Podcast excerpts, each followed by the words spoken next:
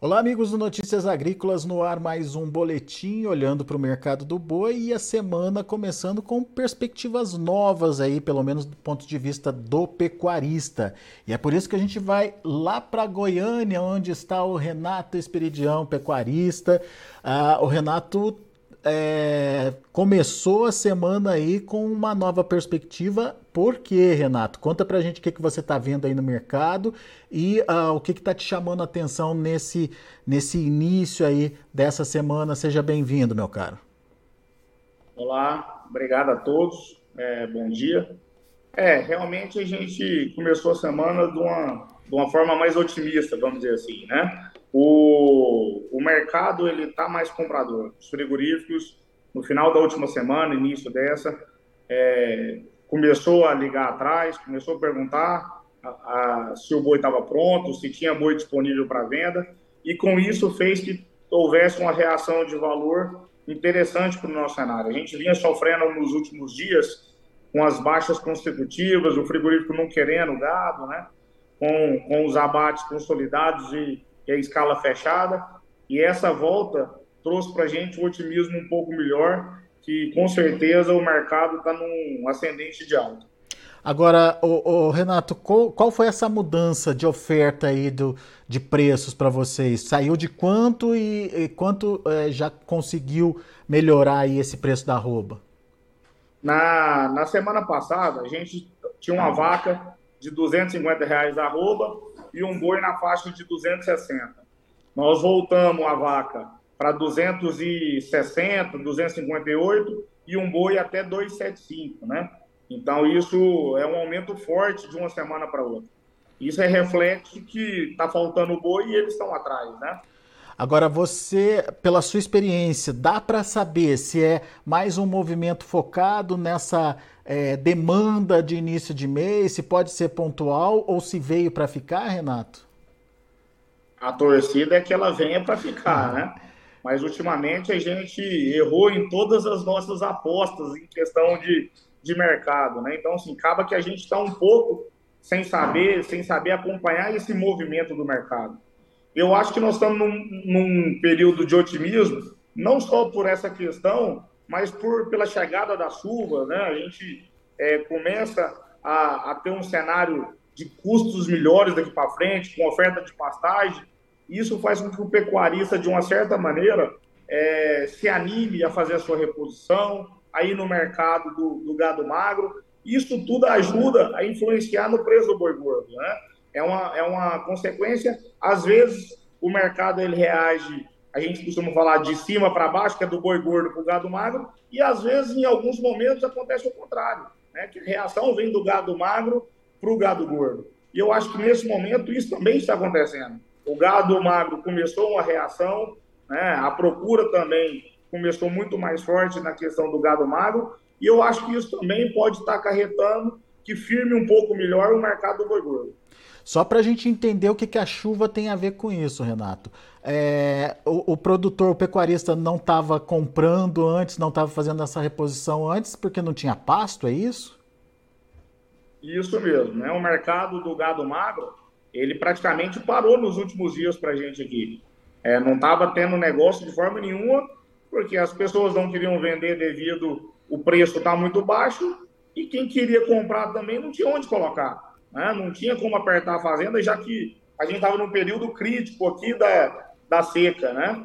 Então, agora, com esse de 15 dias para cá, começou a chover, a chuva tem se firmado em algumas regiões, né?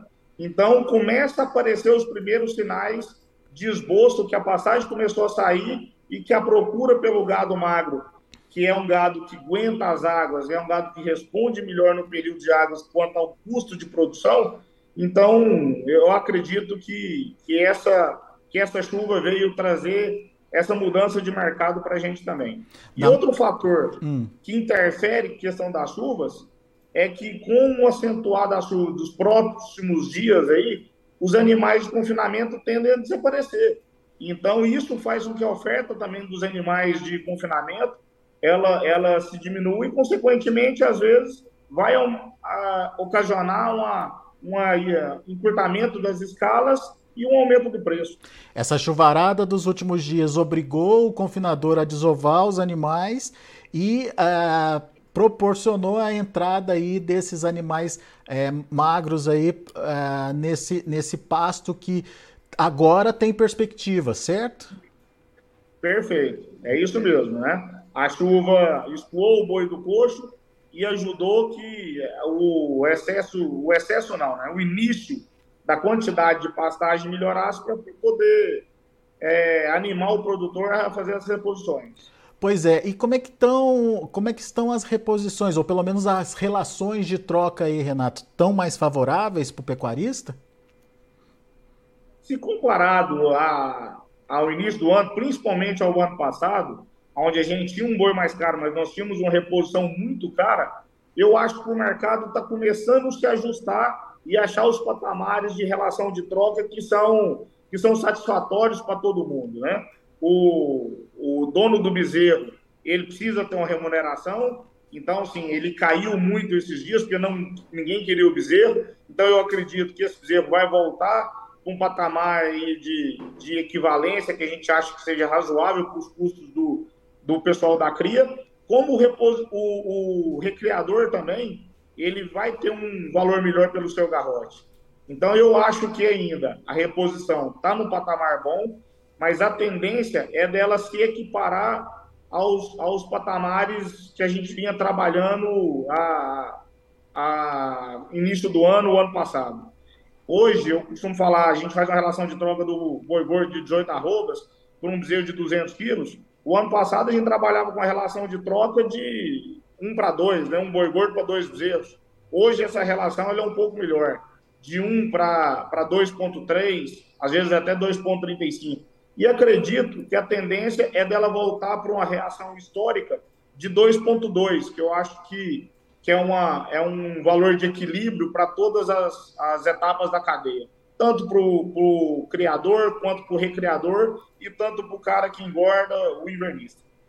Muito bem, então o que você está chamando a atenção é que, apesar dessa pressão nas cotações, nos preços, é, e agora com condição mais favorável, essa troca, essa relação de troca, essa substituição dos animais, ela vai ser feita naturalmente aí com uma vantagem em relação ao ano passado, certo? Isso mesmo, né? Isso é algo que já está consolidado. Hoje nós já temos uma relação em torno de 15 a 18% melhor que o ano passado. Muito bem. Agora, a perspectiva de continuidade é, de alta na arroba, ela vem é, da demanda, Renato? Dá para esperar uma demanda melhor agora nesse último trimestre? Historicamente isso acontece, mas esse ano está tão cheio de surpresa, né, Renato? Você falou tudo, Alexandre. A gente, parece que a gente deixou de entender de, de pecuária, né? Todos os cenários que a gente vem tentando prever têm basicamente acontecido ao inverso, né? Então, é, é, é, difícil de mensurar isso. O que leva a crer que, que às vezes alguém atribui isso ao, ao momento turbulento político que nós estamos passando, né? Então, pode ser que tenha a ver. E se a gente tiver um pouco mais de otimismo, a gente consegue equiparar os outros anos, onde final do ano sempre o consumo é um pouco melhor, né? Então, vamos torcer para que isso se consolide, né? E eu acho que não há espaço para baixa. Eu acho que o espaço daqui até final do ano, por todas as, as, as coisas que, que, que a gente julga, é um mercado crescente de preço na rua. Isso é uma torcida, porque é, a gente não sente mais confiança de fazer essa afirmação, visto de tudo que a gente passou esses dias de inversão dos valores que a gente tinha sobre o preço da roupa. Pois é. E com a chegada do passo também fica mais fácil de administrar essa saída de animais, até o próprio custo é, melhora, né, Renato? Então, pelo menos, se não for é, de alta nos preços, pelo menos de controle maior dos custos, né?